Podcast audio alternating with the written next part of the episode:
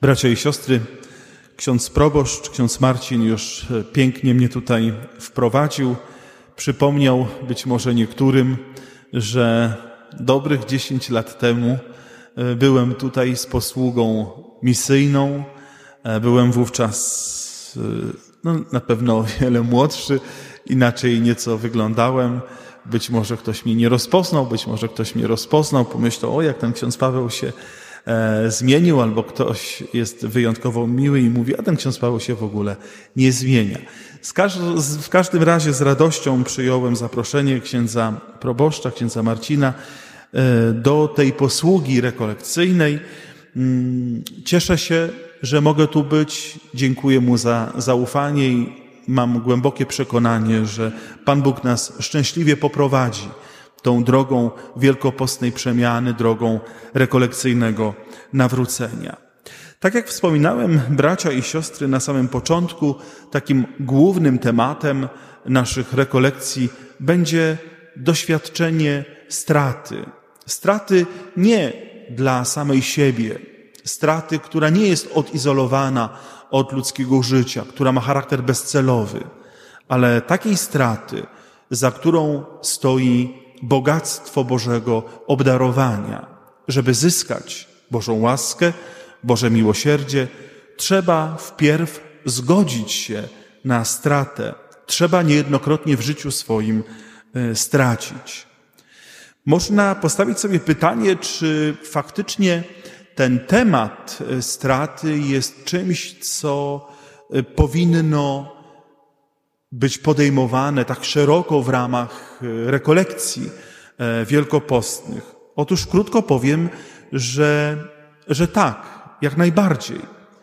Dlatego, że sama droga wielkopostnej przemiany, wielkopostnego nawracania się jest drogą, na której doświadczamy straty, na której musimy doświadczyć straty. Co to znaczy nawracać się? Święty Paweł mówi, że mamy zdzierać z siebie starego człowieka i przyodziać człowieka nowego, odnawiając się duchem w swoim myśleniu. A zatem czas Wielkiego Postu to czas porzucania, tracenia starego człowieka z jego przyzwyczajeniami, z jego wadami, z jego słabościami, z jego niedoskonałościami, a przyodziewanie człowieka nowego. Mało tego, bardziej dramatycznie o tym mówi prorok Joel. Słyszeliśmy to wezwanie proroka Joela u początku Wielkiego Postu. Rozdzierajcie jednak wasze serca, a nie szaty. Mamy rozedrzeć serce. Serce rozdarte to serce, z którego ma szansę wypaść to, co w nim się nagromadziło. Poprzez otwarte, rozdarte serce tracimy w pewnym sensie to, co jest w naszym sercu. Tracimy to, cośmy tam nagromadzili. Tracimy także nasz grzech, naszą słabość. Rozdzieramy to serce za każdym razem, kiedy klękamy u kratek konfesjonału. Z rozdartego serca wypadają nasze słabości i grzechy, ginąc w mo- morzu Bożego miłosierdzia. Ale jaki jest pożytek z tego rozdartego serca? Właściwie żaden. Dlatego Pan Bóg mówi, zabiorę wam serce kamienne, to rozdarte, a dam wam serce z ciała, serce prawdziwe. Trzeba stracić, rozedrzeć serce, by Pan Bóg mógł nam dać serce nowe. To wszystko dzieje się w Wielkim Poście. Do tego jesteśmy zachęcani. Ale już ta narysowana czy zakreślona droga przemiany i nawrócenia może w nas budzić pewien niepokój, pewien lęk. Wszak z rozdartym sercem kojarzy się ból, cierpienie. Słusznie. Strata związana jest z bólem, związana jest z cierpieniem, ale za tym bólem i za cierpieniem, którego źródłem jest strata, stoi nowe, stoi szansa spotkania nowego, stoi szansa przemiany i nawrócenia, stoi szansa lepszego życia. Spotykamy się dzisiaj, bracia i siostry, na Eucharystii, która jest adresowana w sposób szczególny do osób chorych, cierpiących z naszej parafialnej wspólnoty. Cierpienie, choroba to szczególnego rodzaju strata, która dotyka człowieka. Wydaje się, że choroba jest jedynie stratą zdrowia. Nic bardziej mylnego. Choroba pociąga za sobą całą serię rozmaitych strat. Oczywiście tracimy w jakimś zakresie zdrowie, w zależności od tego, jaka to jest choroba. Ale tracąc zdrowie, tracimy jednocześnie coś, co sobie wszyscy bardzo cenimy. Tracimy poczucie niezależności. Ale za tą stratą stoi szansa uznania najgłębszej prawdy o człowieku, że człowiek jest człowiekiem wtedy, kiedy uznaje swoją zależność, zależność od Boga, wszak od Niego wyszliśmy i do Niego idziemy. U was nawet włosy na głowie są policzone. Każda sekunda życia jest nam dana. W miłosierdziu Bożym jesteśmy zależni od tego, który nas do życia powołał. I chociaż dzisiaj tak bardzo człowiek stawia na niezależność, na samowystarczalność, to w tym, w tej gonitwie za ową samowystarczalnością, samorealizacją, samowystarczalnością gubimy swoje człowieczeństwo, bo istotą tego człowieczeństwa jest zakotwiczenie w Bogu, poczucie bycia zależnym, w pełni zależnym od Boga. Ale jesteśmy też zależni od siebie nawzajem, od drugiego człowieka. Dziecko samo z siebie nie przyjdzie na świat. Potrzebuje sprawców życia, własnych rodziców. Dziecko, kiedy jest małe, nie zajmie się samą, samym sobą. Potrzebuje tych, którzy się nim zajmą. Potrzebuje swoich rodziców. Młody człowiek sam się nie wychowa. Jest zależny od ludzi, od bliskich, od wychowawców, od środowiska. To ono kształtuje młode serce. Gdybyśmy wyizolowali człowieka ze społeczności ludzkiej i po iluś latach go wypuścili, ten człowiek tylko z wyglądu by człowieka przypominał. Jesteśmy zależni od innych. Jako ludzie jesteśmy stworzeni do pozostawania i bycia w relacjach, a relacja ma to do siebie, że opiera się na wzajemnej zależności. Nie interesowny, jestem z tobą dlatego, że dzięki temu coś mam, ale zależności zdroworozsądkowej, naturalnej. Dzięki tobie coś otrzymuję. Mam miłość, ciepło, poczucie bezpieczeństwa. Ale przecież i ja coś Tobie daję. Ta wymiana nie musi być równa. Ta wymiana nie musi być wyrachowana. Ale ona zachodzi w sposób naturalny. My, kapłani, potrzebujemy wiernych, którym będziemy głosić Boże Słowo, dla których sprawować będziemy święte sakramenty. Po to jesteśmy wezwani. Na tym ma polegać kapłańska służba. Ale wy po tej stronie ołtarza potrzebujecie kapłanów, aby sprowadzali wam Boga na ołtarz, aby przebaczali wam w imieniu Boga wasze słabości i grzechy, aby w chwilach cierpienia i życiowych załamań służyli sakramentami, które podniosą, które dodadzą nadziei, otuchy. Jesteśmy od siebie zależni. Choroba daje, odziera nas z, zale- z niezależności. Powoduje, że stajemy się coraz bardziej zależni od innych. Ale dzięki niej możemy zyskać to, co jest istotą człowieczeństwa. Możemy zrozumieć, że przecież bycie od drugiego zależnym powoduje, że mogę być prawdziwie człowiekiem. Po drugie, choroba zabiera nam także czasami radość życia, o której mówimy, czy ujmujemy ją w kategoriach pewnej nadziei na lepsze jutro. Są takie choroby, z którymi ludzie uczą się żyć. Znam osoby, które cierpią na chroniczny ból. Ciągle ich coś boli. Taka jest specyfika ich choroby. Czują ten ból. Z nim zasypiają i z nim się budzą. Ale on jeszcze nie jest taki dojmujący, żeby uniemożliwiał to funkcjonowanie. Owszem, powoduje, że gorzej się żyje, że ta jakość życia jest znacząco obniżona. Ale są tacy ludzie, którzy są naznaczeni stygmatem cierpienia, tak ogromnego cierpienia, że tracą nadzieję na lepsze jutro, że czasami tracą nawet ochotę na życie. Tak przeszywający jest ból, tak odzierające jest cierpienie. Ale właśnie w tym odarciu, tak, w, ty, w tym doświadczeniu ogromu bólu i cierpienia jest szansa na spotkanie z Bogiem, z Chrystusem cierpiącym.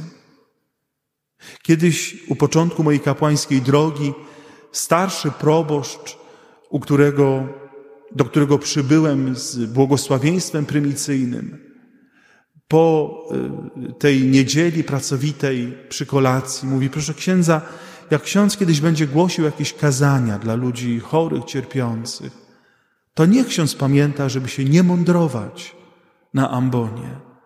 Bo jak ktoś cierpi, to zaraz zobaczy, że ksiądz nawet nie wie, o czym ksiądz mówi. Niech ksiądz raczej pokazuje, wskazuje na krzyż Chrystusa. Człowiek podprowadzony pod krzyż Chrystusa nie potrzebuje żadnych słów, nie potrzebuje moralizowania, nie potrzebuje przekonywania. On po prostu wie, że chce nieść ten krzyż cierpienia, nawet jak momentami odbiera mu siły do życia. Czyż tak nie jest, bracia i siostry? Czy to się nie dzieje w twoim życiu? Czy właśnie ta pewność, że ten krzyż, z którym dzisiaj przychodzisz do tej świątyni, ma jakiś sens? Czy ona cię tutaj nie przygnała? Nie kazała ci tu przyjść? Przecież nikt nie wyłożył ci mądrych nauk na temat skuteczności cierpienia. Nie naczytałeś się grubych ksiąg, które mówią o tym, że cierpienie uszlachetnia. Nie, to spotkanie z Chrystusem, pod Jego krzyżem, w pośrodku twojego cierpienia, daje ci jakąś pewność wiary, że ono ma sens. I być może ktoś, kto nie jest tak głęboko wierzący jak ty, być może ktoś, kto stracił wiarę i patrzy na ciebie, na to, jak z cierpieniem się zmagasz, mówi: człowieku, co ty wyprawiasz? Uśmiecha się, nie rozumie tego, załamuje ręce, łapie się za głowę, bo nie spotkał się w pośrodku swojego cierpienia pod krzyżem Zbawiciela. Cierpienie potrafi odrzeć z nadziei, ale kiedy staje się przestrzenią spotkania z Bogiem, potrafi jednocześnie podprowadzić pod to, co jest najgłębszym sensem życia. Cierpienie potrafi, bracia i siostry, odrzeć nas także z wiary. Nie tylko to cierpienie spowodowane chorobą, ale także cierpienie spowodowane wieloma innymi czynnikami. Utrata bliskiej osoby, dziecka, rodziców, męża, żony. Utrata pracy w sytuacji, kiedy najbardziej jej potrzebuje. Zawiedzione przyjaźnie. Ludzie, którzy mieli być przy mnie do końca, a którzy mnie zdradzili. To wszystko to jest ogrom ludzkiego cierpienia. To cierpienie może prowadzić do straty wiary. My kapłani, kiedy posługujemy w szpitalach, raz po raz nie tylko natrafiamy na takie osoby, które z nadzieją w oku mówią: proszę księdza, niech ksiądz przyjdzie, niech ksiądz wyspowiada, niech ksiądz namaści, niech ksiądz nakarmi mnie Bożym ciałem, Eucharystią. Ale są też takie osoby, które od, odwracają twarz od kapłana. Nie od kapłana jako takiego, od Boga, bo są na Boga źli, bo mają do Boga pretensje. Chcieli żyć, chcieli mieć długie życie, w zdrowiu, w szczęściu. Choroba im to wszystko zabrała, cierpienie im to wszystko zabrało. Jeżeli taki ma być Bóg, jeżeli takie ma być Jego miłosierdzie, nie chcę Go znać, nie chcę być z Nim w relacji, nie chcę takiego Boga. Cierpienie może prowadzić do utraty wiary, ale cierpienie też może prowadzić do tego, że odzyskuje się wiarę, że moja wiara staje się bogatsza z każdym dniem, z każdym krokiem, które, ro, który robię ostatnim, ostatnią resztką moich sił, dźwigając na swoich ramionach krzyż. Czasami pytamy ludzi, którzy stracili bliskich. Pamiętam taką kobietę, która straciła kilkoro dzieci pod rząd. Pod rząd. Zapytałem ją: jak pani wówczas to przeżyła? Proszę księdza, gdyby nie wiara, gdyby nie wiara, oszalałabym. Ta kobieta budowała mnie swoją wiarą, pobożnością, wiarą, z jaką klękała przed Chrystusem, który przychodził do jej domu. Starsi bracia, kapłani, wikariusze opowiedzieli mi: pójdziesz do takiej kobiety. Straciła kilkoro dzieci pod rząd. Można było się wzruszyć jej wiarą. Skąd ona się wzięła? Ta strata, bolesna strata, niewyobrażalna, przyniosła jej wiarę, zyskała wiarę.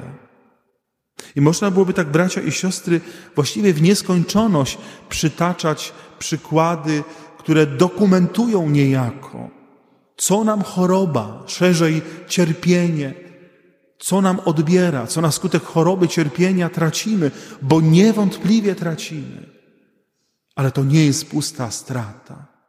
Od momentu, kiedy Jezus umarł na krzyżu, cierpienie nie jest pustą stratą. Nie jest aktem bezsensownego heroizmu. Jest aktem najwyższej miłości. Jest szansą na uzyskanie, uzyskanie Bożej łaski, głębszego rozumienia samego siebie i własnego życia, zgody na krzyż cierpienia, choć świat mówi: to nie ma sensu.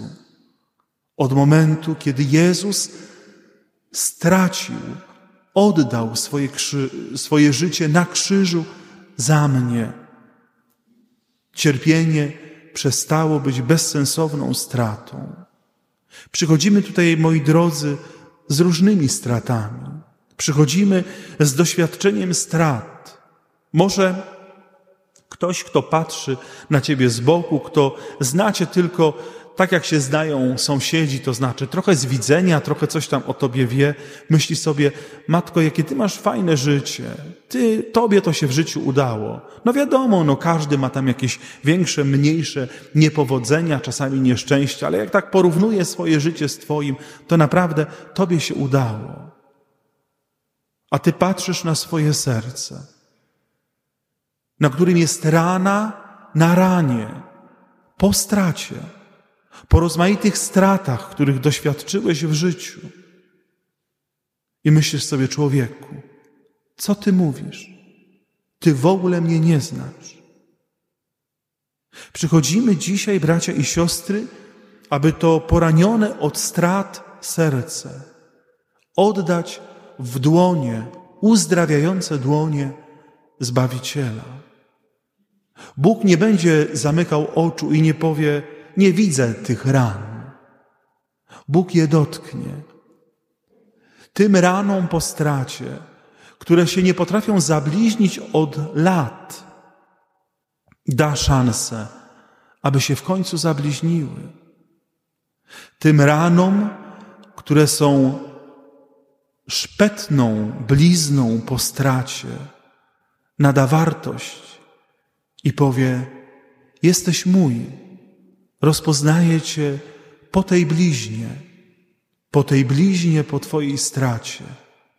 Tylko Ty masz taką bliznę. Nikt na świecie nie ma takiej. Jesteś mój, po tym Cię poznaję. Chciejmy, bracia i siostry, w sakramencie namaszczenia chorych wtulić się w serce Boga, zamknąć się w Jego ramiona i poprzez ten sakrament wołajmy: Jezu, weź w swoje boskie, miłosierne dłonie moje poranione od strat serce. Uzdrów je. Pozwól mu na nowo zatętnić życiem. Daj łaskę, by ten zagon strat stał się zasiewem Twojej łaski, nowego życia. Czy warto? Czy warto raz jeszcze zawierzyć Jezusowi? Czy warto oddać Mu swoje skołatane serce? Czy warto oddać Mu swoje obolałe życie? Czy warto oddać Mu zdrowie, które tracimy coraz bardziej z każdym dniem? Warto, bo w Jego dłoniach każda strata staje się nadzieją zysku, zysku życia wiecznego. Liturgię dnia dzisiejszego, liturgii dnia dzisiejszego towarzyszy Ewangelia o Łazarzu, biedaku i bogaczu. Jest wymowny dialog pomiędzy Abrahamem a bogaczem, który zostaje w otchłani. Abraham mówi: wspomnij, synu, że za życia otrzymałeś swoje dobra. Żebrak, biedak, przeciwnie, niedolę. Teraz ty tam męki cierpisz, a on tu doznaje pokoju. Bracia i siostry, czas naszego pielgrzymowania po ziemi jest czasem, w którym Pan Bóg skroił dla każdego z nas właściwy nam krzyż. Po to, byśmy szli za Nim Jego śladami. Jesteśmy uczniami Mistrza z Nazaretu, Mistrza umęczonego, którego postać była niepodobna do człowieka. Jesteśmy uczniami Mistrza, który zawisł na krzyżu w niewyobrażalnych mękach. Jeżeli idziemy za Nim, droga naszego życia musi być znaczona krzyżem. Po co? Bo sprawa tyczy się wieczności, bo walka toczy się o wieczność. Niech to cierpienie, które za moment w sakramencie namaszczenia chorych złożysz w Boże dłonie, w Boże ręce, będzie Ci ratunkiem na wieczność, będzie pokarmem w drodze ku wieczności. Amen.